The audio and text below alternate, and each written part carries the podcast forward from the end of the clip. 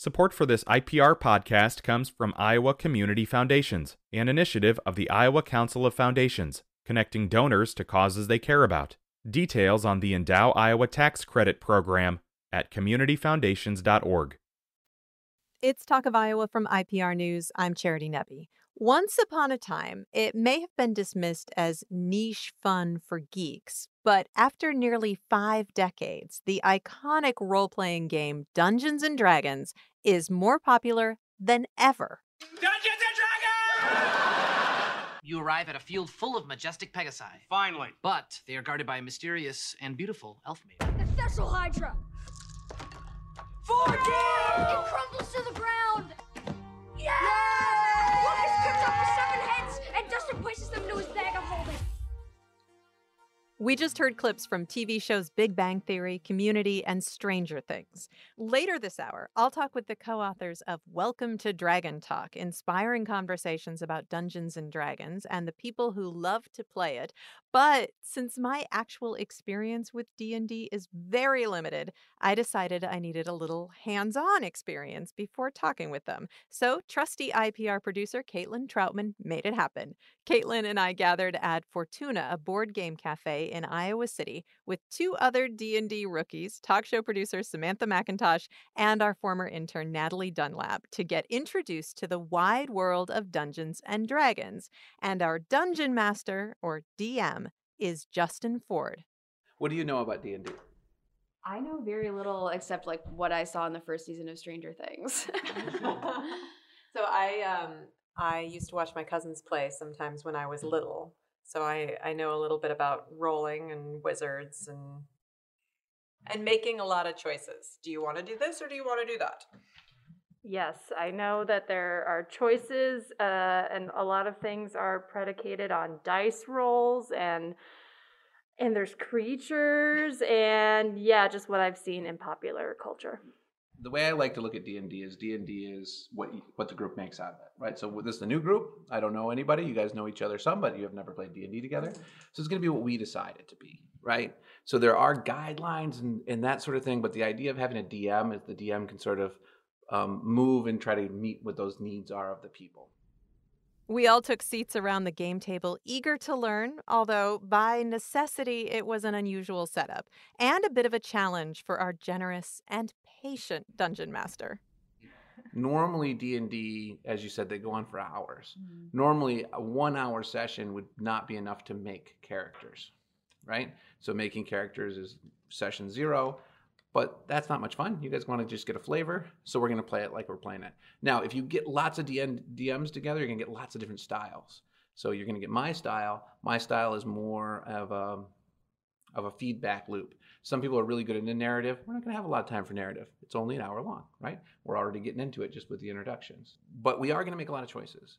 Justin created a story and a map for us, the beginnings of a world, essentially. Now we needed to figure out where we belonged in that world. First up, choosing characters. He provided us with some character sheets to pick from. So much of that and on those sheets for a character are going to allow you to do different things in combat, different feats. You might have an athletic feat that we're going to go against. So let's pretend you have a very athletic character and you need to jump across the river. Then you can roll a, a, check against that, depending on how big the river is, and the DM will decide what you need to, to make the jump. That that then proficiency will allow you to add bonuses to make it more likely that you're going to make it. Okay. An unathletic character can roll really well and make it across it, and a very athletic character can trip right before they get across it, right? Mm-hmm. However, those things let you know what you should try more. I think we should all be different. Can I be the dragon? Dragonborn. Dragonborn. Close To be more enough. specific, Well, he did say there would be no dragons. Um, I, feel like a high elf. You wanna be a high elf? yeah, so that leaves you I'll with be a. I can be a triton or what's or a this? mountain dwarf. Oh, I want to be a mountain dwarf. Or, oh. We each embraced our new roles and we were off. You are all adventurers, and you have met to go into the dark forest to to go after fame and glory of some sort. But before you go, it is tradition to go to Mrs. Miggins' Pie Shop. It's the first place that any self-respecting adventurer will go to before they go off into an adventure. She is known for her delicious meat and flaky crust and the talk of every frontier town, naturally, it's the first place to go.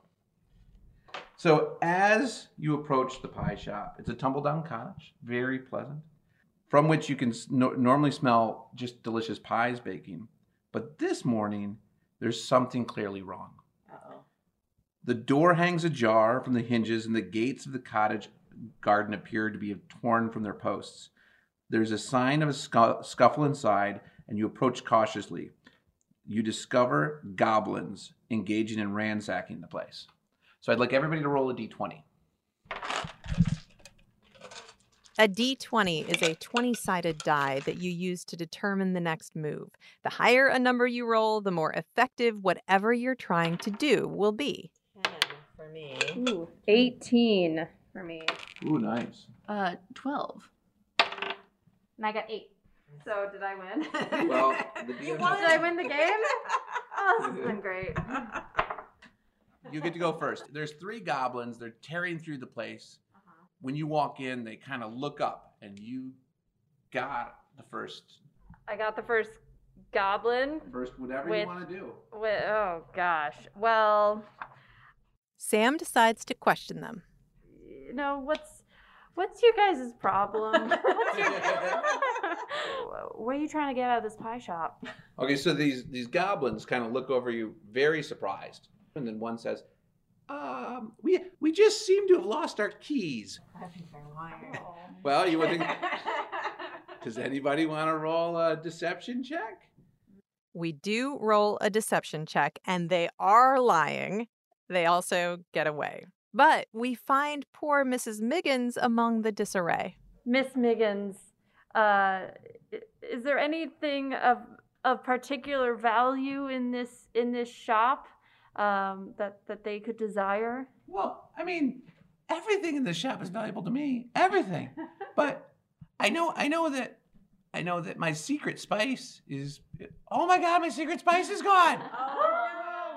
Simon's been after it for years. Simon, the rival pie maker.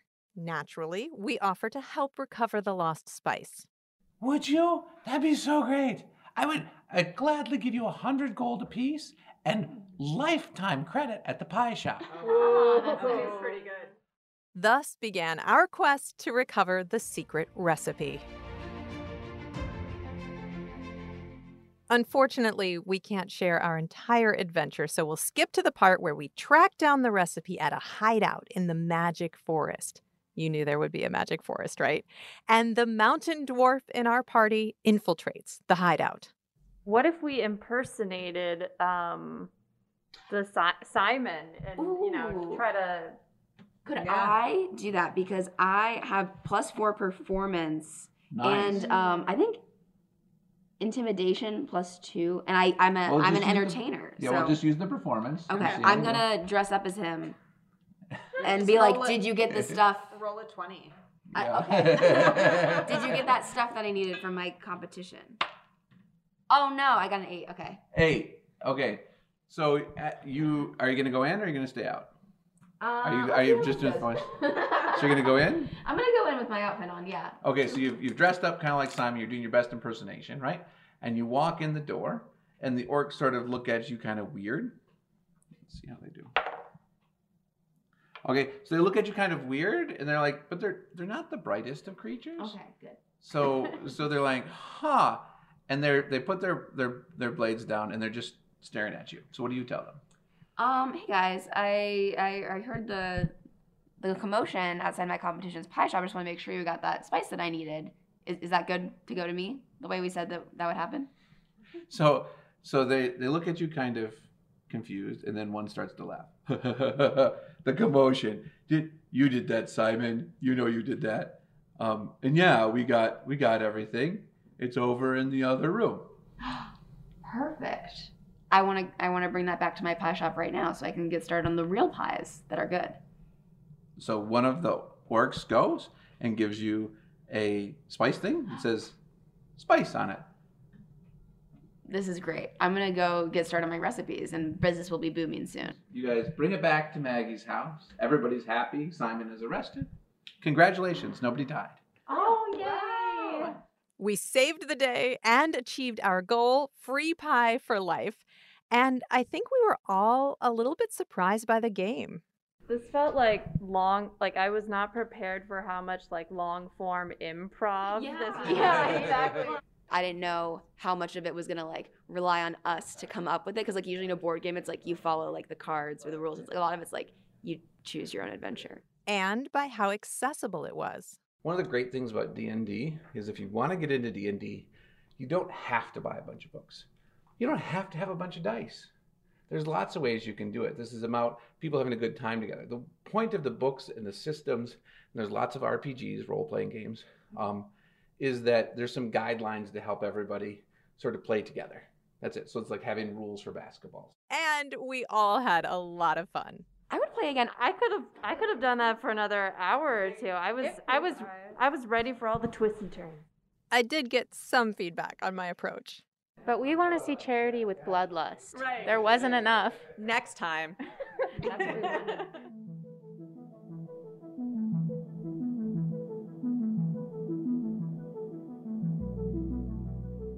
A huge thanks to Justin Ford and the Fortuna Board Game Cafe in Iowa City, and to the IPR staffers who risked goblin attacks and pies in the face in the name of journalism. Coming up in a moment, the history and allure of Dungeons and Dragons with the co-authors of Welcome to Dragon Talk, inspiring conversations about Dungeons and Dragons and the people who love to play it.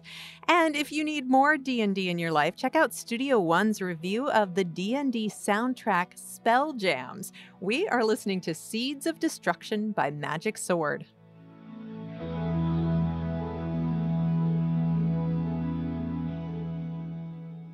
This is Talk of Iowa from IPR News. Support for this IPR podcast comes from Iowa Community Foundations, an initiative of the Iowa Council of Foundations, connecting donors to causes they care about. Details on the Endow Iowa Tax Credit Program at communityfoundations.org.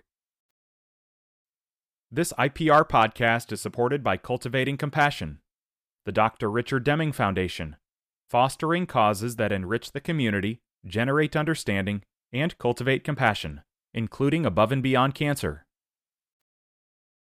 It's Talk of Iowa from IPR News. I'm Charity Nebbe. Now that we have learned a little bit about how to play Dungeons and Dragons, I'm going to talk to two people who are spreading the Dungeons and Dragons gospel far and wide. Shelly Mazzanoble and Greg Tito are the co-hosts of Dragon Talk, the official Dungeons and Dragons podcast. They are the co-authors of Welcome to Dragon Talk, inspiring conversations about Dungeons and Dragons and the people who love to play it, published by University of Iowa Press, which is an underwriter of Iowa Public Radio. They also both work for Wizards of the Coast, a role playing game company, and they are with me now. Hello, Shelly. Hello, how are you? Wonderful. Great to see you. And hello, Greg. Hi, Charity. How are you? Great. Thank you both so much for being here. And I, I'm want to start with a really basic question uh, because I think a lot of people have heard of Dungeons and Dragons, know a little bit about it, or maybe have a lot of misconceptions about Dungeons and Dragons. So I want to start with that basic question of what is Dungeons and Dragons and coincidentally that's exactly where your book starts. so so Greg instead of answering that question would you read us a little bit from the the first chapter of the book? Sure, absolutely. Our uh, our publisher, University of Iowa Press, said that it was probably a good idea to get people oriented before we jump in to all of the minutiae of this game and this community. So uh, this is the opening of the book.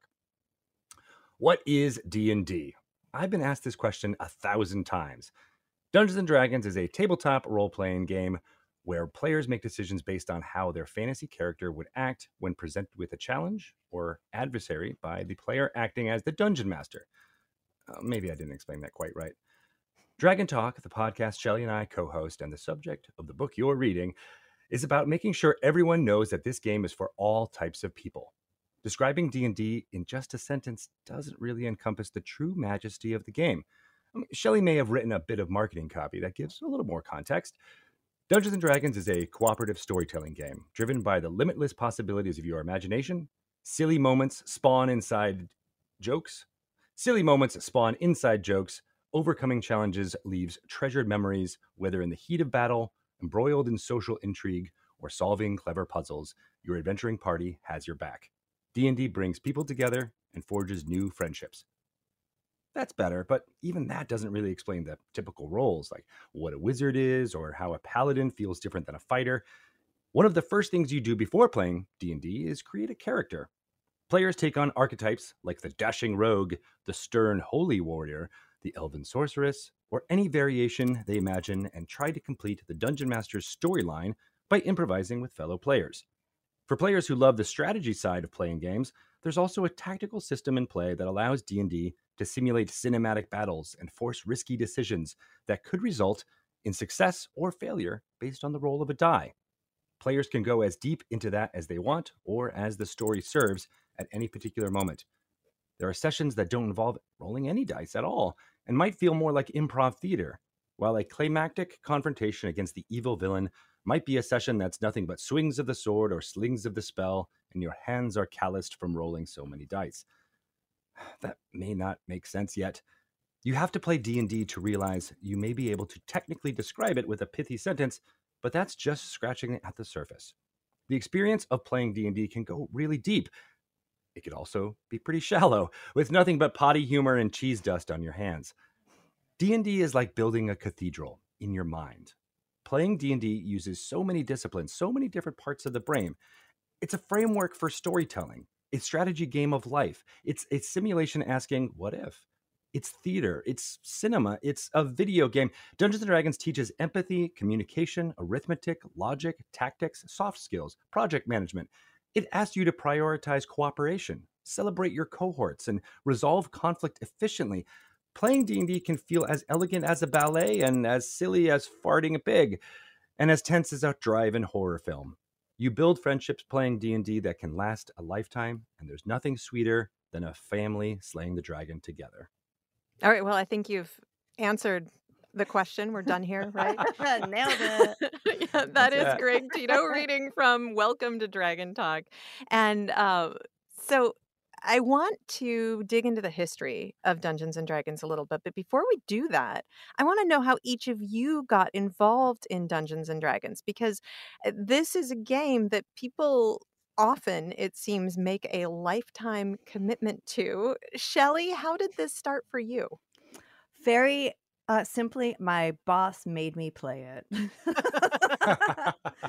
I was working at Wizards of the Coast, as you mentioned, the publisher of Dungeons and Dragons, for about seven years uh, before I rolled my very first D20.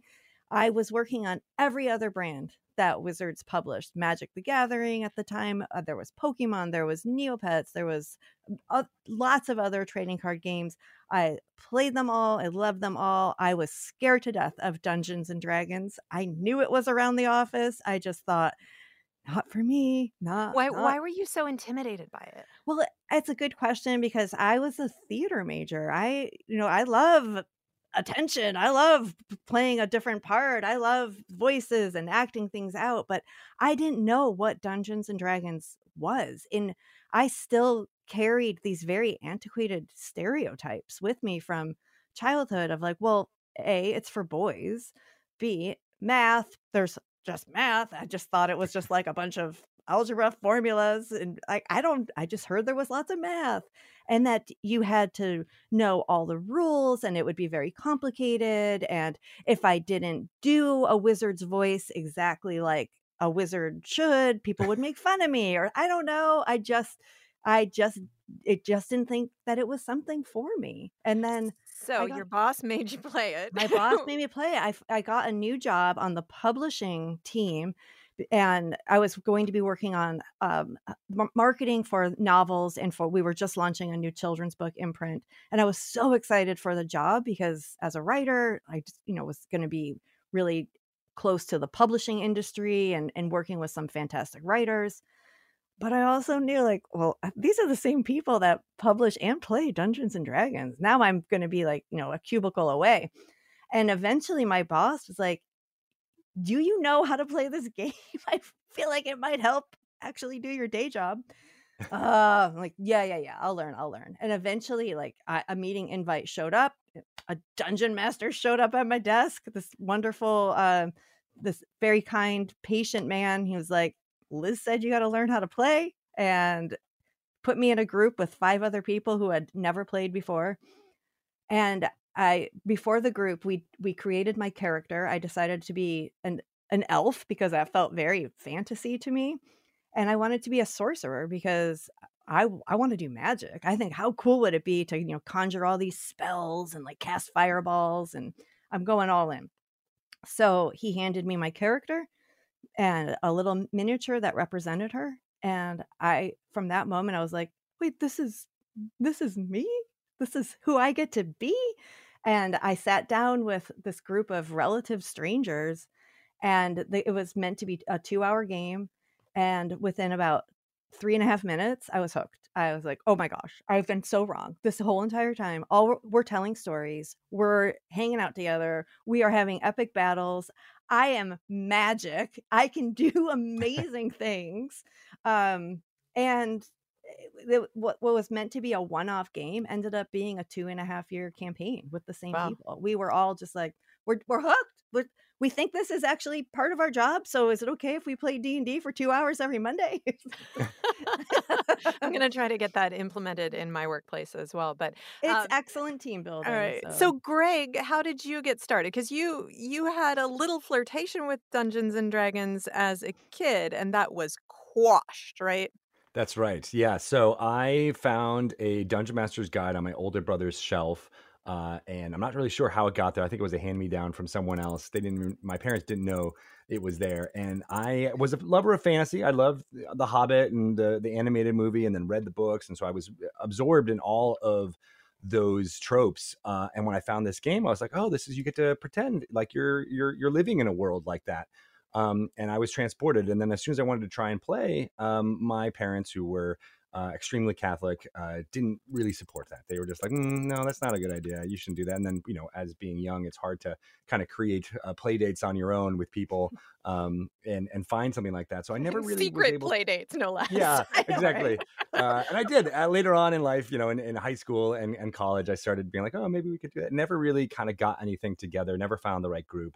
Uh, and it wasn't until I was living in New York City, I was married, I was producing theater and doing all these things, and I was like, wait a second, I there's no one stopping me from playing D and D right now. I can find people. I'm in this big city. I'm sure there's folks that are like minded like me, and uh, finally found a, a really great group. And uh, similarly, uh, played for two and a half years uh, and uh, completed this this massive campaign, going all the way from level one to level 22 with this character named Todd Hedron, uh, otherwise known as Toad, um, and it opened my eyes to to so much creativity. Like I was uh, uh, wanted to do writing and, and and and creative endeavors as well, and so many of the people in that group were also uh, of that ilk and and went on to do other things and and and, grew on from there. And so yeah, I I resisted uh, against the um, satanic panic and finally got and found my people and, and what can be so great about this game for so many.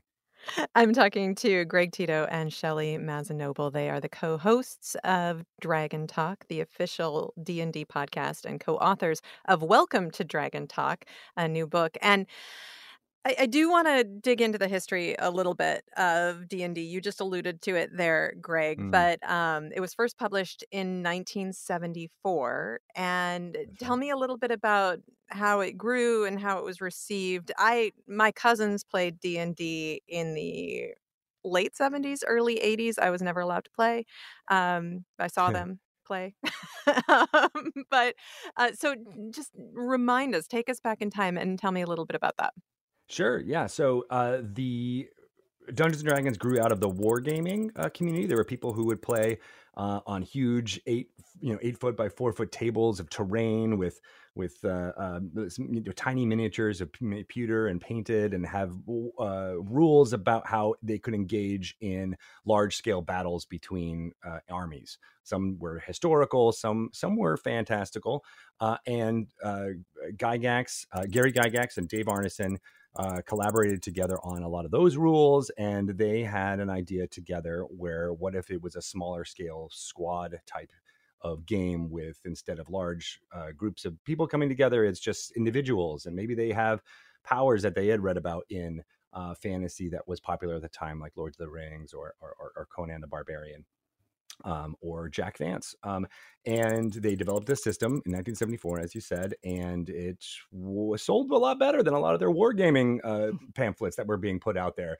And it was this new concept, and wargamers uh, latched onto it and enjoyed this uh, smaller scale battle because it, it allowed them to act out uh, scenes and scenarios that were impossible on the, like the larger meta scale of, of wargaming and it, it took off. Uh, it was a small press in uh, Lake Geneva, Wisconsin, uh, uh and it grew. Employees came on and they started an entire line, uh, and it uh, captured the imagination of first kind of college students and war gamers in the Midwest, and it spread from there to being a, a much more uh, national phenomenon. You, I, I, remember fondly uh, the beginning of ET uh, by Steven Spielberg. They're playing Dungeons and Dragons at the at the kitchen table. That was like the first time where I was like, "Huh, that that seems like really fun." Um, and I think a lot of people, similar to how Stranger Things opened up eyes to it now uh, uh, in the last few years. Um, and uh, they created a company called TSR, uh, which uh, published all of these things, including novels, including uh, other games uh, with similar rule sets but different genres, and kind of birthed this whole role playing game uh, industry. And so there there was some pushback um, yes. from religious groups back in the 80s the 70s and 80s concerns about Satanism being embedded within the game Dungeons and Dragons. The the game endured it's been through a number of different iterations, some beloved, some not beloved. Um, and and that I don't it's fascinating to to read the history honestly, but I'm not going to to spend all of our time talking about that right now. But that brings us to present day where Dungeons and Dragons is bigger than ever and and there are so many different elements that seem to be feeding into this popularity. Shelly, why do you think Dungeons and Dragons is huge right now? I think there's a lot of reasons for that. I think um let's just rattle them off. The parents who played Dungeons and Dragons and loved Dungeons and Dragons in the 70s, 80s, 90s, some of them are parents now and so they're bringing in the next generation of d&d players kids are just growing up around it there's they're not like uh, poor Greg who had to you know just sit and wonder what it would be like to play Yearn, D&D. right? Um, there are shows out there like Critical Role um, that are that came out right around the time of fifth edition, where you actually get to watch people playing Dungeons and Dragons, and it's and in theory, you think, why would I watch somebody play a game? But why indeed? It is entertaining as anything out there well, to see professional okay, actors. people who aren't into it don't know what Critical Role is. Critical is. Role, yes, is a is a group of very talented voice actors who every week get together and play Dungeons and Dragons and they you can watch. You watch like you are watching a TV show that you would be watching on any channel on Netflix on whatever. Um, I think that actually getting to see people playing Dungeons and Dragons is so helpful in explaining what this game is and why people are having so much fun doing it. Had I seen people playing it in the office, maybe I wouldn't have been so scared of it. But also you you get to see uh, people who are like you playing Dungeons and Dragons. You can imagine yourself at a table when you see a woman playing Dungeons and Dragons or a person of color playing Dungeons and Dragons. Um, so representation is huge. Also for the for the game, Greg and I try uh, with Dragon Talk, our podcast, to make sure that we are shining a spotlight on some of these voices that maybe aren't um, getting recognized or coming from marginalized communities. So we want to make sure that we're building a community uh, that people can see themselves in and in creating that space so that no matter who you are you can absolutely see yourself as part of this game. Shows like stranger things have obviously brought d&d to the forefront. I know tons of 9 10 11 year old kids that are like i want to play dungeons and dragons. I want to fight demogorgon. I'm like you do That okay scary.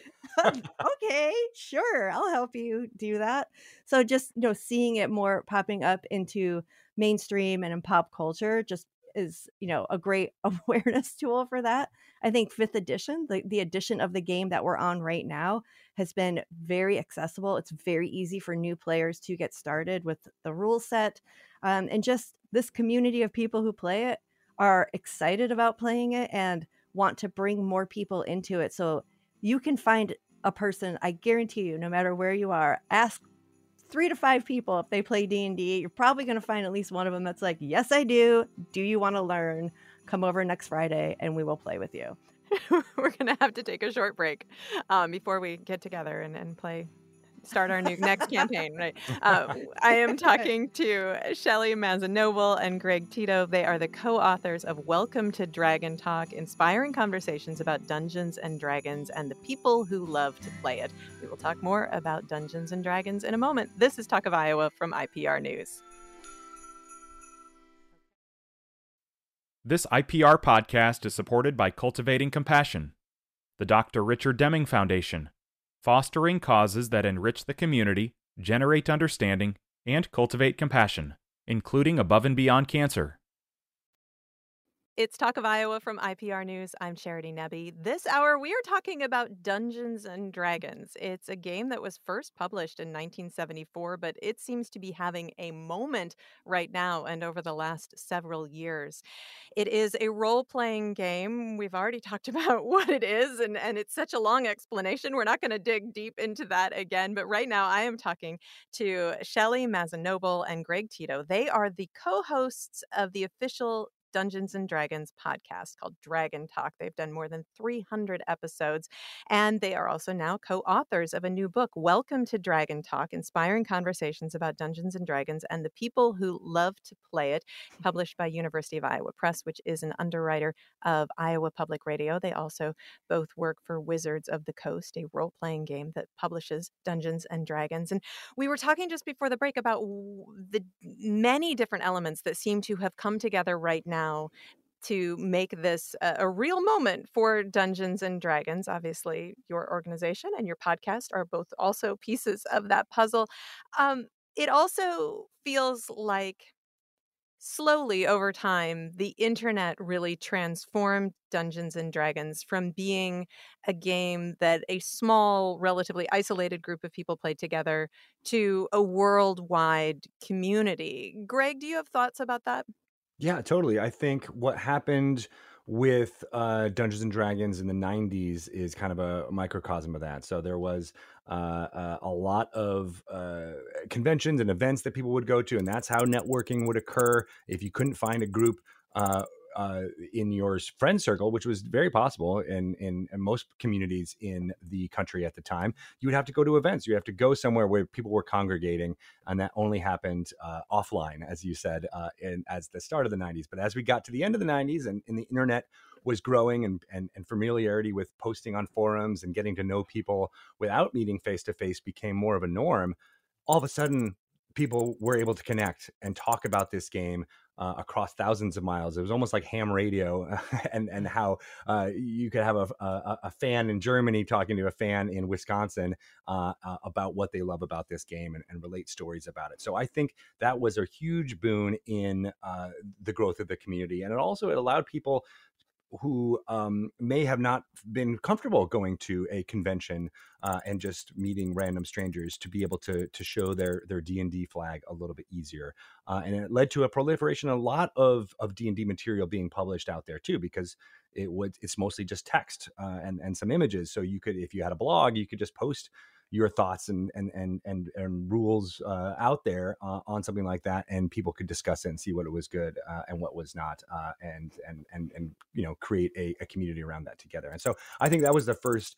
Um, uh, time where people who were coming from marginalized communities were able to really see each other and be like, "Oh, you love to do this too," and and and see the benefit of role playing and how this game can actually teach empathy. There's not a lot of tools out there that allow you to really walk in another person's shoes, but that's that's kind of literally what D and D does. It allows you to take on a role that you may not uh, have in your real life, whether it's an elf or or an orc or or someone who's from a, a, a marginalized community. And we've talked to so many people over the years on Dragon Talk who uh, in playing this game open their eyes to their their sexual identities, their gender identities, and uh, even uh, you know teaching people what it's like to sometimes walk in the shoes of, of someone from from a marginalized community. I think that's uh, a, a, huge uh, um, growth act access point for for D and D right now.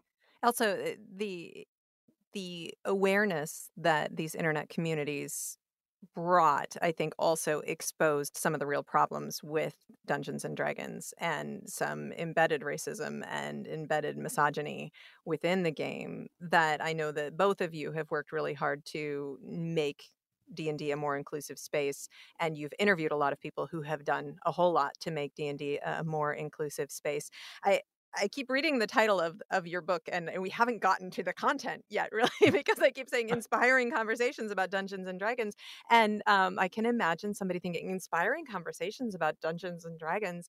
Um, I mean Shelley, your book is really moving uh, have you been surprised to discover really the emotional depth and the power of this game?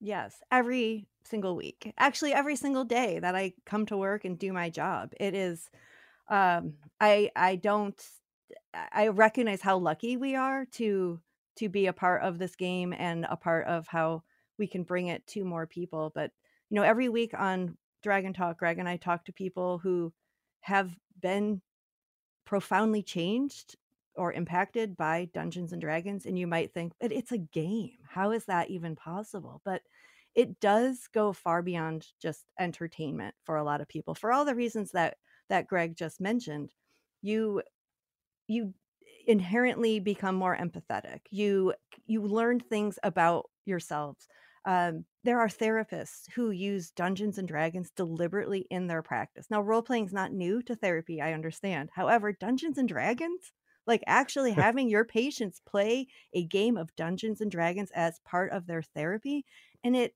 and it works wonders for people. Teachers are using D&D in their classrooms, and to me that's that's what really just makes me wake up in the morning get excited to come to, to my job to see like we're actually impacting positively kids you know intercepting them at at these young ages kids that are maybe coming from um, you know challenging backgrounds or have have learning difficulties or think i'm not a reader or i'm not one of the smart kids. I've, they've actually you know uttered those words and yet they get in front of dungeons and dragons they take on these characters next thing you know they're creating worlds they're standing in front of their peers and they're running you through a, a campaign of that they've developed on their own. They're writing pages and pages of backstories about their their characters, and they're in the library nose deep in books about dragons or about castles or about swords all of these things that they just become so excited and passionate about because of how this game has just triggered something into their in their imagination and they're they're reading and they're doing math and they're not and even they, noticing. and they don't know it. Yeah and we're like we'll never tell them. No we'll tell their parents and we'll tell their teachers but we're never going to tell them. You selected an excerpt that you want to share with us that that is about dungeons and dragons and kids maybe yes. not the the most serious parts of, of the book about dungeons and dragons and kids because there really are some incredibly innovative ways that it's being used but would you read a little bit for us shelley? Yes this is actually from a chapter called dungeons and dragons 101 with ethan schoonover who is a teacher that did bring dungeons and dragons to a very special middle school you can take the girl out of middle school, but you can't take the middle school out of the girl. If you attend Lake Washington Girls Middle School, that might not be a bad thing. Get this there is a world in which middle school doesn't suck for girls, and it's because of Dungeons and Dragons. You're probably asking yourself what alternate reality we are living in where these three things go together, but trust me, they do. Allow me to introduce you to Ethan, Mr. E. Schoonover. Now, Ethan is a jeans and blazer kind of guy, probably has a few corduroy jackets with elbow patches for those fancy nights on the town. Pretty standard garb for a literate, technically gifted PNW dad. But to a 12 year old student who rolled high on her insight check, he might as well have been draped in mage armor and a pointy hat. Mr. E, she began, looking around to ensure no one could overhear. Have you seen Stranger Things? Uh, yeah, he answered. I've seen it. What was going on here? He thought. Was she about to open a briefcase and try to shill some knockoff Duffer Brothers merch? Have you, uh, seen the D&D stuff in it? She asked. Yeah, I did. So do you know how to play D&D. Turns out he did. Some people just give off the vibes. Mr. E admitted that not only did he know how to play, he was thinking of starting a D&D club. Roll for initiative. It was literally game on for this girl, or rather, rather daily bombardment asking when this club was happening. When are we playing D&D? she demanded on the regular. Greg and I were impressed. This girl had no experience playing D&D, but saw it portrayed on a show where a kid about her age was abducted and taken to an alternate dimension by a mysterious creature and his friends and a telepathic girl needed to rescue him from a freaky giant tentacled monster and ev- evil government scientist and thought, "Yes, I want in on that action." I guess that does sound cool. that is Shelley Mazzanoble reading from Welcome to Dragon Talk. And and that that club took off at It that did. school. And you write about a lot of different teachers and therapists Mhm. who are using Dungeons and Dragons in different ways. I mean, we talked about deepening empathy, but also developing social skills. That was one of my favorite chapters Yeah. was learning about a, a company or an, or an organization that uses Dungeons and Dragons to help kids who are on the autism spectrum develop social skills. Uh, Shelley, I think that was your chapter. you guys take turns. Uh, Tell us a little bit more about that. Yes, that is an organization called Game to Grow. And uh, a, a- two gentlemen that Greg and I affectionately refer to as the Adams because they were both named Adam, um, appropriately. And yes, that is the mission of of Game to Grow is to help kids develop those social skills that are you know crucial to their development and and very challenging for lots of people and to but they're using d&d as a way to incorporate they they they refer to themselves as therapeutic dungeon masters which i love that title uh, because the games of d&d aren't just like free form like how you and i might just play like hey let's just roll some dice and see what happens. They're actually incorporating deliberate scenarios in there to help the kids actually work on those social skills. Things like taking a turn waiting for someone else to go recognizing that um, sometimes the spotlight isn't on you or how to interact with a um, the innkeeper in the game or how do you go into a, a merchant and actually purchase new equipment and like actually or or what does it feel like when your adventuring party returns from battle and you're back in town? And you know like they're like wow we want to take our gold pieces and we want to like you know go buy more weapons. All right but really think about like how would your character feel after experiencing what you experienced? And it they stop and they pause and they think oh yeah you know what?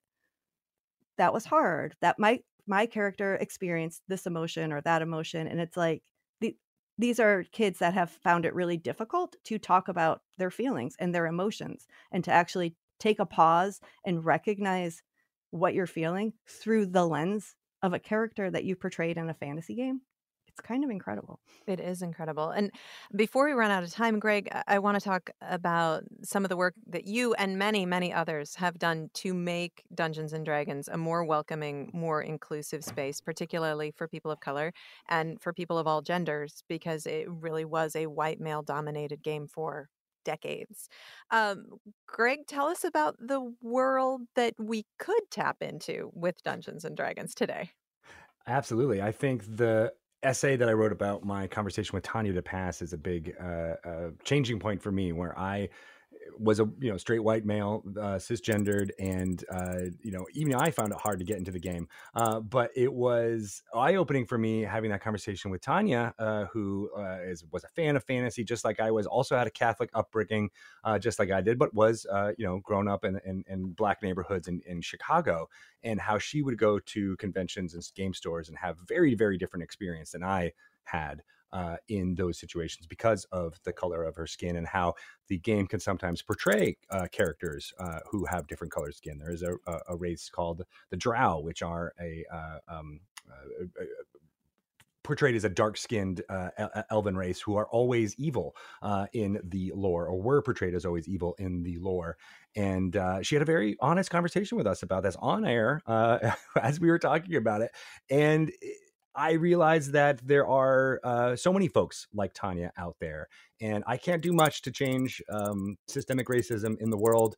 Uh, at working as a communications professional at a game company, um, but the one thing I could do was start to talk to them more, uh, and so I made a point for uh, Dragon Talk to try to uh, invite people and hear more of these stories and just listen to them, and uh, like you know dungeon masters do around the table at D and D, and understand their perspective and empathize with where they're coming from and uh, the fifth edition of Dungeons and Dragons rules portrays a lot of people of color uh, in their fantasy artwork, and I think that was something that w- started that trend of being like, well, yeah, there are this untapped uh, community of folks who would love something like this and love to be able to portray um, uh, people who have different colored skin uh, as heroes uh, because that wasn't seen in media everywhere. And so uh, it was it was really this great way and, and to introduce all of this community into this what they can get out of Dungeons and Dragons. And I, I think it's just enriched the community so much. There is so much out there. Uh, and, you know, we've already talked about how it's hard to describe what Dungeons and Dragons is. Uh, we've talked about campaigns that go on for multiple years. There's a game that's been going on for 40 years, for example, Oh, yeah. um, that, that you write about in the book. I, I think that, you know, Shelley, you felt intimidated. I feel intimidated. And, and I think it's probably hard for a lot of people to imagine where you would start and we only have about a minute left but uh, give me your your minute of advice Shelley about how to get into Dungeons and Dragons if this is something that intrigues you Start with your local game store because if you have a local game store, there's a very good chance they do some learn to play events or there already is a weekly gaming event going on. But really ask your friend group, put it out there on social media. Hey, I want to learn how to play Dungeons and Dragons. You will be surprised by the people who answer you and say, We already have a, gr- a group going. I will teach you. Jump in here. Um, you can also go to playdnd.com, which is a great resource for people who are looking to get started.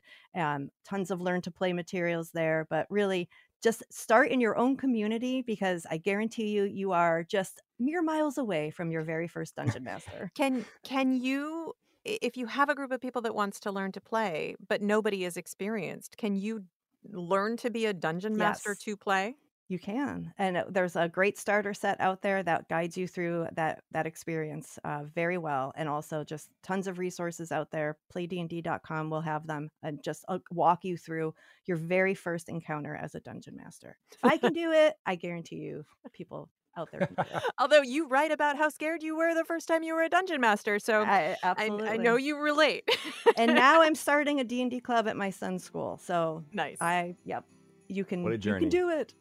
It's, it's been the quest of My- Dragon Talk. to that get is this my to happen. my greatest character arc. Shelley and Greg, thank you both so much for talking with me today. Thank you. Thanks, Charity. This has been awesome. Shelley Mazzanoble and Greg Tito are the co hosts of Dragon Talk, the official Dungeons and Dragons podcast, and the co authors of Welcome to Dragon Talk Inspiring Conversations about Dungeons and Dragons and the People Who Love to Play It, published by University of Iowa Press. Talk of Iowa is a production of IPR News. This episode was produced by Caitlin Troutman. Special thanks to our dungeon master, Justin Ford, and Fortuna Board Game Cafe in Iowa City. You never need to miss an episode of Talk of Iowa. You can subscribe to our podcast wherever you get your podcasts. Just search for Talk of Iowa. This is Talk of Iowa. I'm Charity Nebbe.